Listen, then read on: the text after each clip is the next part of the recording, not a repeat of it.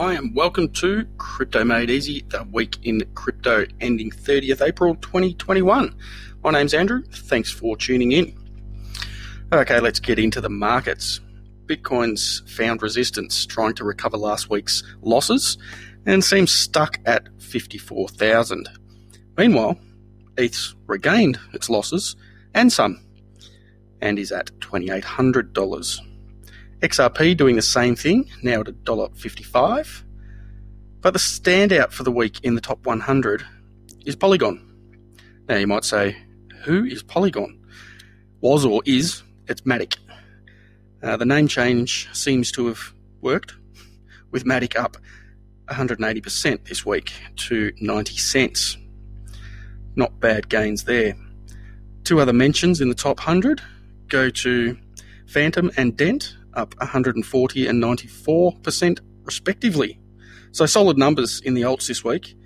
Um, another just outside the top 100 is Sonm, S O N M, that was trading at 8 cents, is up 1200% to 86 cents.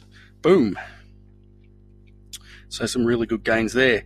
Now, I do want to reiterate or cover again the risk in DeFi, but more specifically, these swap tokens and li- liquidity pools promoting endless gains and massive returns. Buy our token, we'll reward you, all while minting billions more. Sound familiar? Hmm, classic Ponzi or pyramid. Uh, and they take the piss even further with the names of these things like Burger Swap and Pancake Swap and Bread Swap and bakery token and ape swap and my favourite choc chip cookies and frozen coke swap.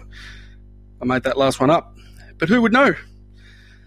I think these, you know, ridiculous names they're coming up with and it's it's crazy. They need a stiff kick in the head. Let's look at it. Look at the big picture here, and uh, you know a good number of them are Ponzi schemes, but people are going to get burnt, right? If you take in a large number of newcomers to crypto, which we have lately, and they saw the names of these projects or whatever you'd like to call them, how could you take it seriously? Or better yet, be stupid enough to drop your money into it?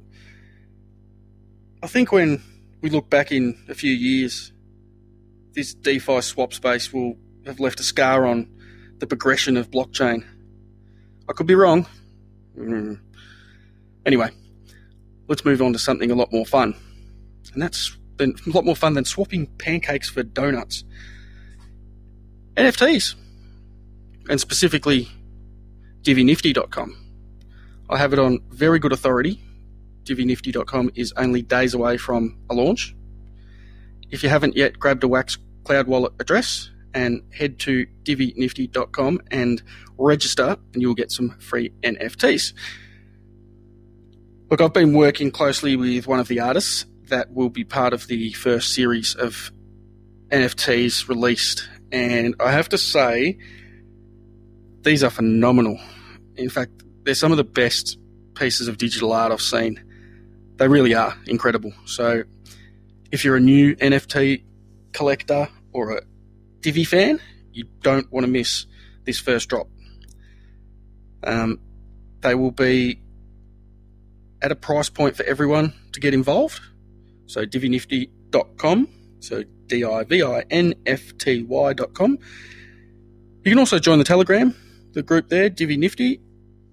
There is a great community there that all share what's happening in the NFT world, and um, you know, it's it's really sort of blossoming in, into a nice little place to find out what's happening in the NFT world. Okay, now, so for some of the older listeners, they might wonder what has happened to me if I've been kidnapped and replaced or something after my next little spiel here. I've seen over the last few days in social media reports of CoinSpot, the biggest crypto exchange in Australia, being hacked and customers losing funds. Since 2013, CoinSpot has been the number one exchange in Australia and still holds an unblemished record of never being hacked from, you know, outside hackers, external sources. If you don't enable 2FA, if you don't use a strong password, if you don't enable withdrawal notifications, if you click on links from unknown senders claiming to be CoinSpot and you lose your funds, that does not mean CoinSpot has been hacked. Please get that through your thick head. Not you guys, the person that was posting, or people that have been posting this. Uh, it's now look. I'm not defending CoinSpot at all. In fact, I avoid using them, um, but that's because of extreme fees and piggybacking transactions with 10 Bitcoin, and you pay for the, the you know the whole transaction. Not because of security. Let's all remember: don't leave funds on exchanges. And no keys, not your crypto.